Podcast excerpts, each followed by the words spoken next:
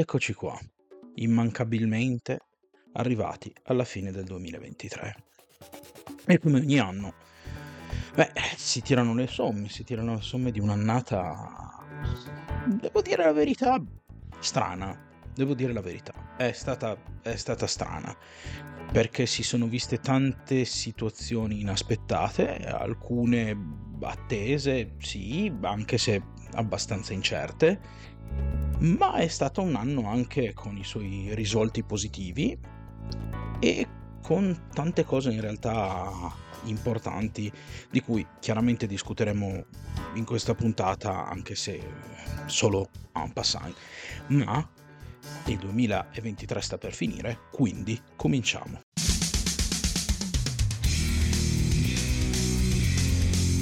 La spirale ludica. Scopriamo le regole del gioco.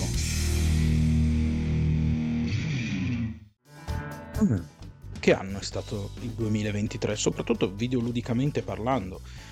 È stato un anno piuttosto intenso, ma devo dire che gli ultimi anni sotto questo profilo sono tutti molto intensi. Insomma, è un anno decisamente, che è decisamente esploso, come oramai succede da un po' di anni, ma uh, devo dire che ha avuto comunque tutta una serie di cose piuttosto interessanti che avranno delle ripercussioni in futuro piuttosto importanti. Toccherò questi vari argomenti in ordine rigorosamente sparso, perché non, insomma, non credo che ci sia qualcosa da trattare prima da trattare dopo. In un modo o nell'altro sono tutti argomenti ugualmente importanti. Alcuni lo sono in senso assoluto, alcuni lo sono prevalentemente per me, ma eh, insomma ci sono io dietro i microfoni, quindi vi beccate il mio di parere, insomma. Ma prima di cominciare, come al solito, sotto in descrizione trovate i link a tutti i miei social, soprattutto Telegram, mi raccomando Telegram, perché così potete rimanere sempre aggiornati sulle uscite del podcast, in tempo reale, potete commentare, poi mi raccomando, se non l'avete ancora fatto lasciatemi un giudizio positivo, eh, seguitemi seguitemi, mi raccomando, è importante seguirmi e condividete le mie puntate per aiutarmi a crescere. Se poi volete darmi un'ulteriore mano, sotto in descrizione trovate il link di Coffee così potete lasciarmi una piccola donazione, io ve ne sarò veramente molto molto grato. Ma ciancio alle bande. cominciamo e direi che cominciamo forse dalla cosa più grossa di cui parleremo qui perché eh, sono tanti argomenti tutti radunati sotto un'unica etichetta. Blizzard. O meglio, Activision Blizzard. Eh sì, perché quest'anno Activision Blizzard ha vissuto svariati momenti importanti, piuttosto importanti. Il primo, senza ombra di dubbio, proprio qui non, non, non c'è niente da discutere sulla sua importanza, almeno perché su invece l'evento in sé c'è, c'è, stato parecchio da dire e probabilmente ci sarà ancora molto da dire per vederne le ripercussioni. Activision Blizzard è finalmente ufficialmente proprietà di Microsoft. Ci siamo, l'acquisto è stato finalizzato, Sony le ha provate tutte per impedirlo, ma ai noi è andato male.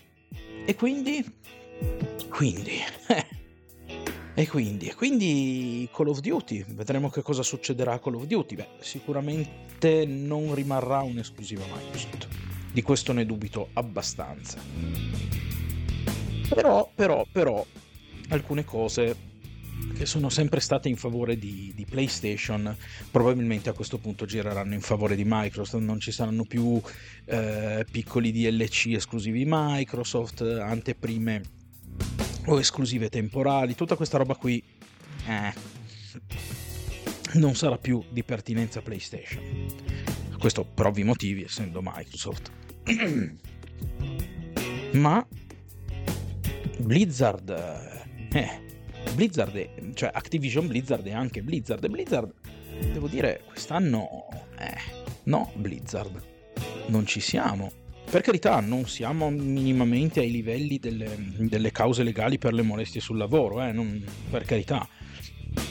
Però, insomma, Vedremo come va da qui in poi, perché con Bobby Kotick fuori dalle scarpe, eh, fuori dai mezzo ai piedi, vorrei, vorrei, usare altre parole, ma diciamo in mezzo ai piedi, con Bobby Kotick finalmente fuori dai giochi, insomma, Blizzard vedremo cosa farà, perché il 2023 qua mm, no, no, no, no, no, no, no, proprio non ci siamo. Cominciamo, cominciamo da Overwatch che fa già abbastanza male così com'è. Overwatch quest'anno ha continuato a decrescere con una certa stabilità, insomma, non accenna a diminuire questa decrescita e giustamente direi, perché è un progetto, questo Overwatch 2, che si è dimostrato completamente basato sulla menzogna. È uscito l'anno scorso, ad ottobre, va bene. Mm.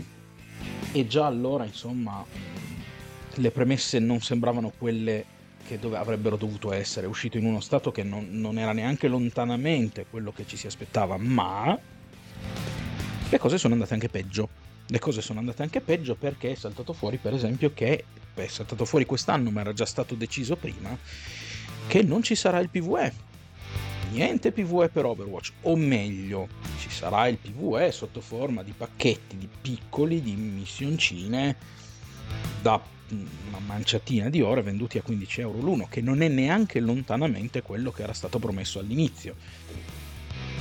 E fa doppiamente male questa cosa perché eh, loro lo sapevano già che sarebbe andata così, ma sono stati zitti per cercare di evitare di, mm, di danneggiare ulteriormente il gioco. Questa cosa però a un certo punto doveva saltare fuori perché non potevano stare zitti in eterno e saltando fuori giustamente ha fatto incavolare tutti perché quelli che erano rimasti si aspettavano qualcosa di diverso da quello che poi è stato e giustamente c'è stato, c'è stato un caso non indifferente. Poi io per carità capisco le necessità del team di sviluppo, il fatto che non sia più lo stesso team di prima, perché politiche interne all'azienda, peraltro politiche scriteriate interne all'azienda, perché parliamone, qui spesso e volentieri si, si, si manda a casa gente così a destra e a sinistra perché la dirigenza possa mettersi in tasca i bonus per, per aver mantenuto l'azienda in costante crescita. Quindi insomma il team di Overwatch tutto sommato ha subito una brutta botta tra quelli che sono stati mandati via e soprattutto quelli che sono scappati perché un sacco di teste importanti là dentro sono scappate a gambe levate.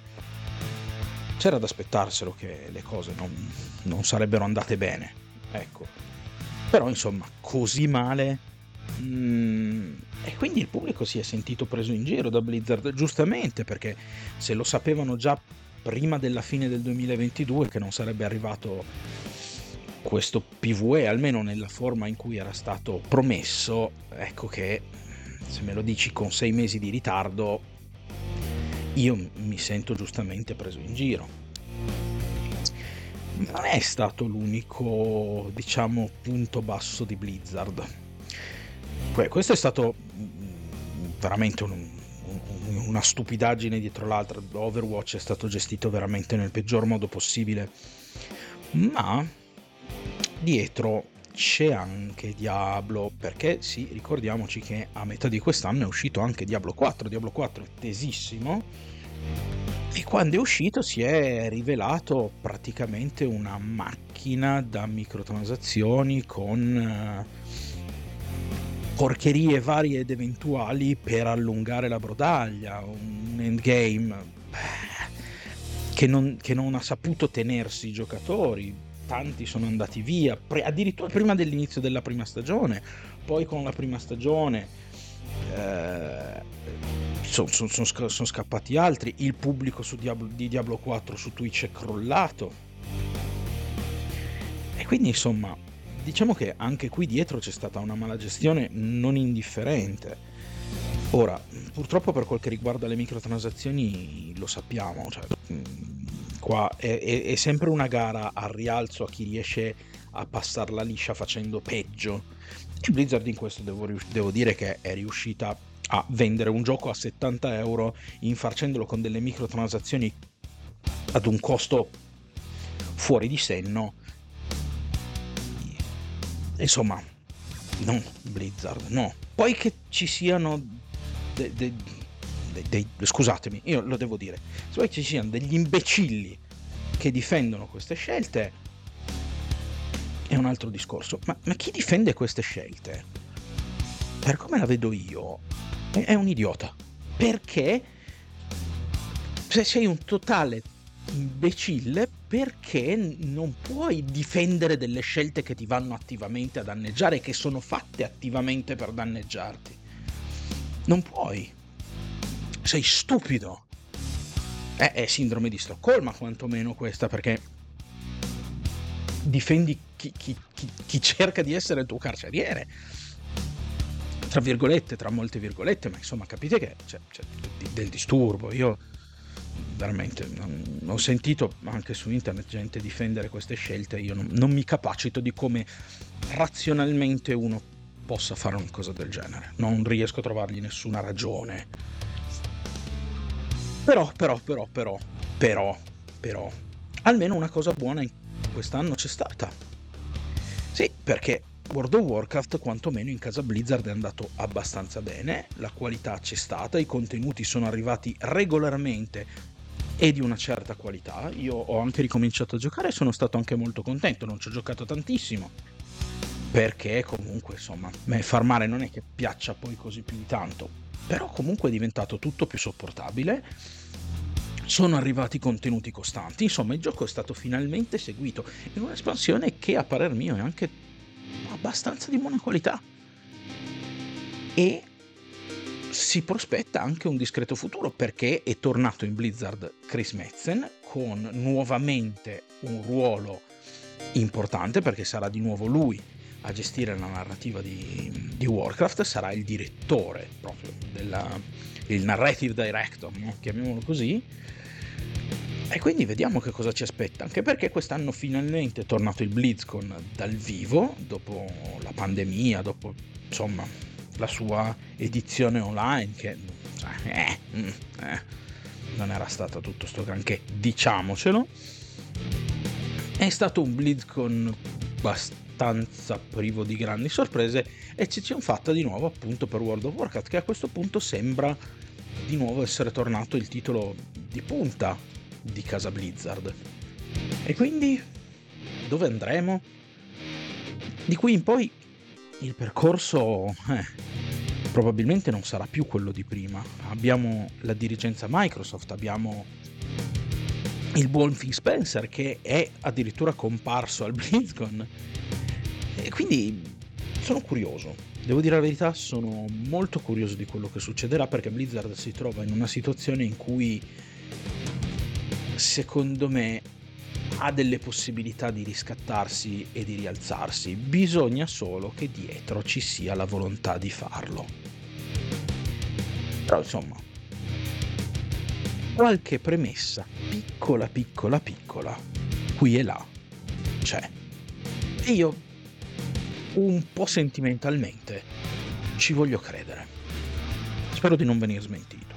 Quindi Blizzard mi auguro che nel 2024 mostri nuovamente che sa fare le cose invece di mostrarci quello che ci ha mostrato negli ultimi anni, cioè il peggio di se stessa. E quindi, insomma, tanti auguri a Blizzard per un buon 2024. Ecco, quello sì. Ma questo, quest'anno ad, ad Atene si ride, no? Perché in casa Microsoft si è riso abbastanza, nonostante mm, insomma non si sia riso tantissimo, perché, perché è stato l'anno in cui finalmente Bethesda ha pubblicato Starfield e questo gioco che sembrava fino all'ultimo avere le premesse per, per le, avere le premesse, scusatemi, per essere una figata totale, si è dimostrato... Eh, eh, eh, mm, sì, no, è brutto, no, è bello, no, si è dimostrato un titolo nella media. Si è dimostrato l'ennesimo gioco con la solita formula Bethesda che non ha eh, ricevuto nessuna, mh, mm, nessuna innovazione degna di nota. Belle per carità tutta una serie di cose, il fatto che si possano assemblare le astronavi, t- tante cose anche, anche belline. Però in fondo il gioco sembra sempre lo stesso gioco Bethesda con uh, vestiti vari ed eventuali, no? Sem- sembra che cambino semplicemente l'abito, ma in fondo in fondo quello che vediamo sullo schermo è sempre la solita solfa. E questo è stato un discreto flip per casa Microsoft che però si è riscattata nelle due grandi occasioni di quest'anno con degli annunci golosi, molto golosi. Uh, sta arrivando Evalve, sta arrivando um, Clockwork, Clockwork, Clock, cavoli, Clockwork Revolution credo si intitoli, non mi ricordo più. Uh, sta arrivando Hellblade che finalmente ha una semi pseudo data d'uscita, cioè il 2024. Fine, punto, basta. Però insomma, sta, sta arrivando. E io sono molto molto contento. Il primo era molto carino. Sono curioso di vedere che cosa, che cosa sarà del secondo. La tech demo che hanno dimostrato, che hanno mostrato è, è, da, mascella, è da mascella per terra quindi, insomma, Microsoft se non è proprio decollata quest'anno comunque al di là di qualche come possiamo dire qualche buca sulla strada ecco direi che sembra essere decisamente su una via ottima da, da proseguire. Ma a Sparta invece quest'anno se ad Atene tutto sommato qualche risata se la sono fatta, a Sparta le lacrime sono state piuttosto amare. E sto parlando di Sony, sì, sto proprio, proprio parlando di Sony. Perché, beh, Sony quest'anno, ragazzi, niente, eh? Cioè, zero.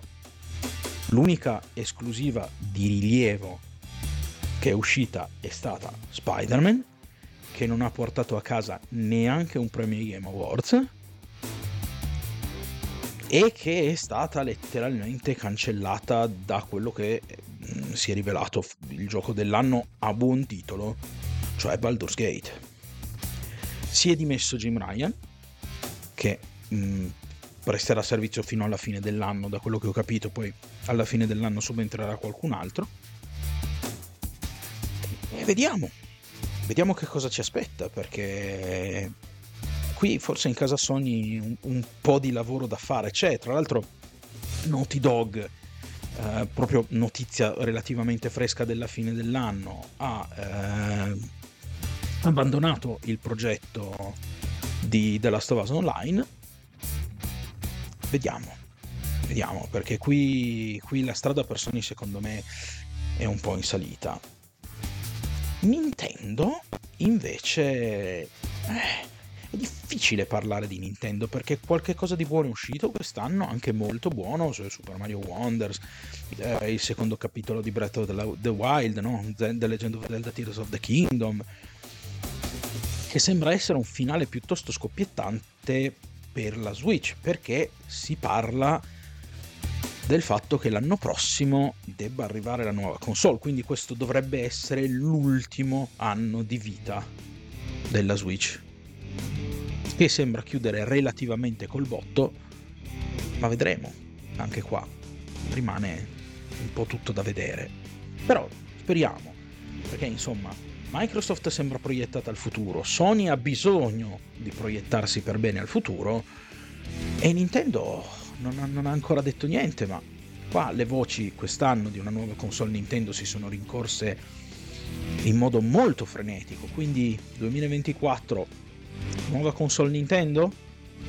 Chi lo sa? Però devo dire che ha chiuso il suo 2023 in modo comunque più che dignitoso. Decisamente più che dignitoso. Ci sono stati due grossi scandali eh, oltretutto in, mon- in, merito al mondo del videogioco in generale. Uh, The Day Before che è uscito e poi è, è, sparito, tolto dagli store, insomma io non ho seguito benissimo la vicenda, però insomma molti si sono lamentati del fatto che questa sia stata una truffa. Eh, insomma, parliamo di cose mm, mm, non particolarmente belle, per non parlare di Unity, no? John Riccitello, già famoso per che aveva proposto no?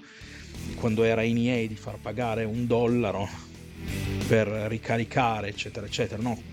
patrono sostenitore delle microtransazioni ha messo le mani ai contratti di Unity cercando di far passare una sorta di tassa su ogni download di un gioco Unity cosa che ha scatenato gli sviluppatori che erano decisamente a caccia della testa di Ricitello, ottenendo, perché Ricitello si è dimesso, buon per Unity, decisamente buon per Unity.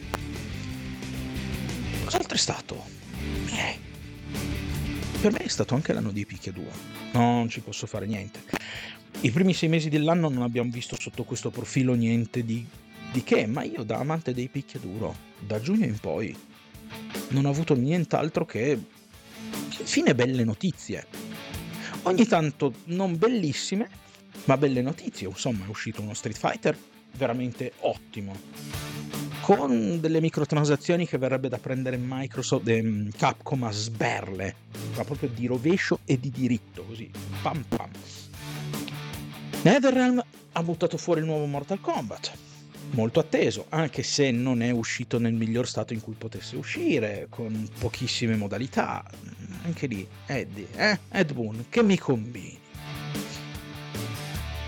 Blue Fantasy Versus, uscito a metà dicembre, grandissimo picchiaduro che rinnova il vecchio Gran Blue Fantasy Versus, questo nuovo Gran Blue Fantasy Versus che si chiama Rise, Gran Blue Fantasy Versus Rising, ottimo, titolo ottimo, ottimo, io l'ho provato in beta, veramente ragazzi un picchiaduro da giocare, veramente da giocare. E ci aspetta un inizio d'anno successivo che insomma è quasi come se fosse l'anno vecchio, ma comunque siamo lì lì con un, un Tekken da pelle d'oca e il nuovo uh, Under Night in Birth uh, Eggs eccetera eccetera. Late night eggs non mi ricordo più un titolo lunghissimo. Ci gioco anche eh, ma Uniel. Io lo, lo chiamerò e lo chiamerà sempre Uniel perché sbatta di ricordarmi il titolo non ce l'ho. Comunque uscirà il nuovo Uniel e anche lì le cose che si sono viste eh, insomma sembrano piuttosto buone. Quindi dal punto di vista dei picchiaduro devo dire che il 2023 e il 2024 sembrano essere degli anni decisamente positivi. Per gli amanti di questo genere c'è tanta carne al fuoco in questo periodo. Gli ultimi sei mesi e i prossimi tre, quattro mesi. Una piccola menzione d'onore vorrei farla a From Software, che non ci ha lasciato completamente a digiuno, pur non avendo fatto arrivare il DLC di Elden Ring molto male, molto male From però speriamo, insomma, meglio che si prendano il tempo per farlo bene che non che buttino fuori una stupidaggine, sicuramente. E ci hanno comunque buttato fuori un Armored Core che per molti magari amanti della saga forse non è così tanto all'altezza, ma io l'ho trovato divertente. È un gioco di una certa qualità, le meccaniche sono belle, il level design è veramente ben fatto, le arene del, delle boss fight sono, sono, sono bellissime. Quindi un Armored, un Armored Core do, dopo tanto tempo, peraltro, perché dopo tanto tanto tempo che non usciva un Armored Core, 10 anni se non mi ricordo male, finalmente ci hanno buttato fuori un altro Armored Core che a me, tutto sommato, è anche piaciuto. Quindi, videoludicamente 2023 da salvare? Sì, a parte gli scandali che veramente delle robe che fanno scuotere la testa, devo dire che si sono visti eventi importanti e il post estate per quel che riguarda il videoludico è stato veramente molto molto importante con trafile di titoli molto belli. Primo fra tutti Baldur's Gate ma anche eh, Armored Core e non solo Armored Core anche tanti altri. Insomma nei mesi successivi all'estate è uscita veramente tanta tanta roba di una certa qualità. Quindi, quindi non mi resta che chiedervi come vi è sembrato questo 2023 videoludico, siete soddisfatti? Non siete soddisfatti? Ma soprattutto non mi rimane altro che augurarvi un buon fine settimana. Mi raccomando, se mi state ascoltando prima della fine dell'anno, passatevi un buon capodanno e io vi auguro un ottimo inizio di 2024. Ma poi ci risentiamo fra qualche giorno. Buon anno a tutti.